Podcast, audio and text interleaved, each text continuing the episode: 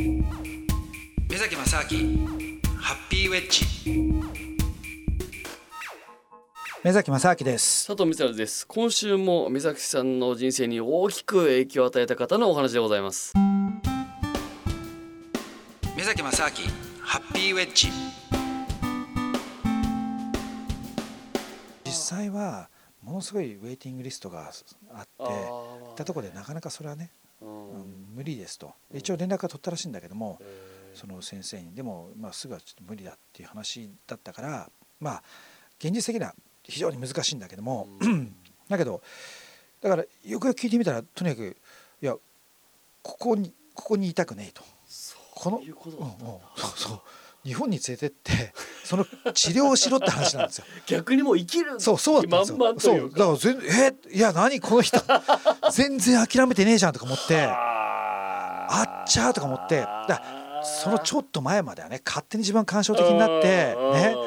うわそうかってやっぱお前はこうやってね尊厳死だとかそんなこと考えて下手するとですよだって彼意思が疎通が取れないってことでじゃあ周りの人間がね勝手にあそうかじゃあ尊厳死で殺してくださいみたいなねなってたかもしれないですよすぐその間、だったのによくよく聞いてみたら本人やる気満々ですよ でさらに、I、ICU から出してねそのままお前東京連れてけとかって言ってるからいやそれいやそれちょっと物理的には不可能じゃないけど、不可能じゃないんですよ。本当はねだって金さえかければ ICU にいる人を、えー、とそこに全部機械とかあと医者を全部つけたまんまそのまま、ね、そのままそのまま入れる飛行機を一機チャーターして行けば物理的には可能なんですよ。でも大体まあ何億とか かかっちゃうわけですよ。うん、だからあの不可能じゃないけど、まあ、実績ではまあ不可能ですよね。実績ではない、ね、ああだからそんなお金ねそんな出せないしだからだけどまあ彼もね、まあ、どこまで本気で言ってるのか分かんないけども。うんでもやっぱり多分死にたくないわけですよね。うん。だから結構そこですごい考えさせられてそうかと。で一応そのまあいろいろあとあの後見人の人も結構若いね人だったんでであんまりその彼のその過去どういうことやってきたきたかとかっていうのは実は甥っ子もあんまり知らないことがたくさんあってもう20年ぐらい会ってなかったって言ってたからだから実は僕が一番その情報は持ってたわけなんですよ。彼がどういうことやっててここでこの話とか、だから結構書類とか見ても分かんないとか言うからじゃあ僕が書類見たらこれってこれだよみたいな話になったんで、そうかじゃあねちょっとまあいろいろまだじゃあ手伝うことはね、うん、今回ちょっと東京帰るからって言って何かあったらまあすぐまた戻るからみたいな話をねしてで最後はもうしょうがないからあの帰ったんですけども、うん、そしたらまあえーと、そうですちょうどね昨日だったんですけども、うん、あの連絡来て、まあ、亡くなったと、そうかと、まあ、やっぱねそのままだからバンコクでね、まあ、東京行かないまあ、まあ、行く方法をいろいろ考えてはいたんだけども、まあ、現実的にはやっぱ難しいしで、まあ、それが最後の望みでもあったんですけどもね、でもまあそれがね、えー、結局なくなっちゃったっていう話をね聞いてね、いやなんかね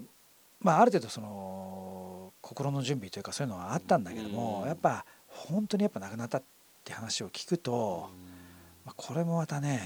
なんか僕の人生のすごい大きなこう一幕がここで終了したっていうね感じもあってうんなんかね何とも言えない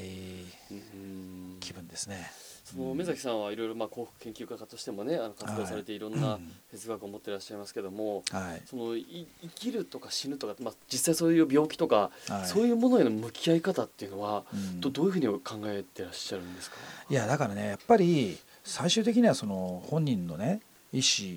で決めるしかないと思うんですよ。だから例えばねこれバンコクのその医者なんかと話をした時に、その彼は言うのは本人にはその例えばその病状とかねそういうことを伝えるってことは、うん、あのバンコクでバンコクでタイではねまだ全然やってないと、うん、だからこれほら日本だと最近インフォームドコンセントとかって言われる、ね、病状をちゃんと、まあ、患者さんに伝えなきゃいけないってことにはだんだんなってきてるわけじゃないですか、うん、でもこれもちょっと前前だよね。だってがんとかあったら本人に告知しないでっていうことが普通にまかり通ってましたよね。だから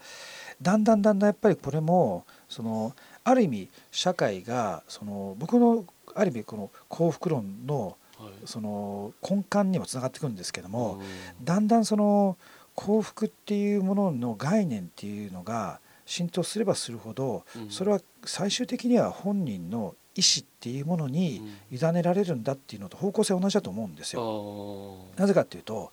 結局その幸せを決めるのはまあ本人の意思以外本人の認知しているその感覚以外何者でもないじゃないですか、うん、どんなにその条件が揃ってどんなに人が羨んでいるようなね生活をしてようが、うん、本人がそれで不幸だと思ったらそれは不幸ですよ、うん、だから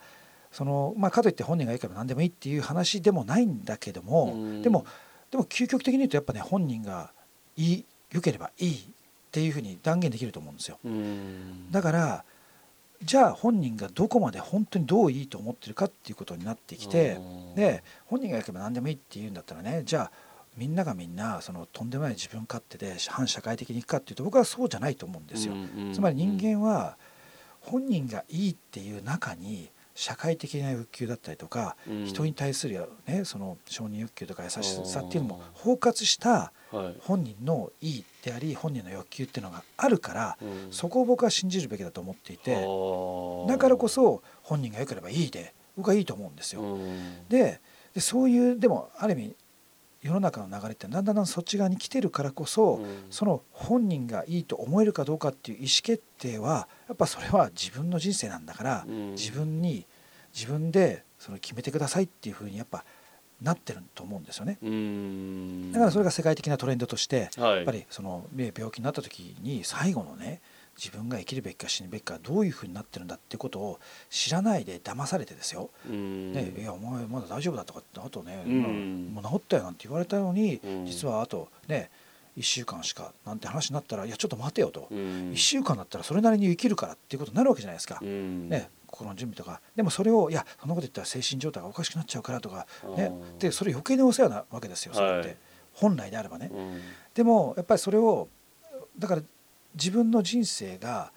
あなただけのものじゃないんだみたいな感覚があるとどうしてもいやでもそうは言ってもねそれによってあなた他の人にもいろいろ迷惑をかけてるしとかなんとかっていうことで、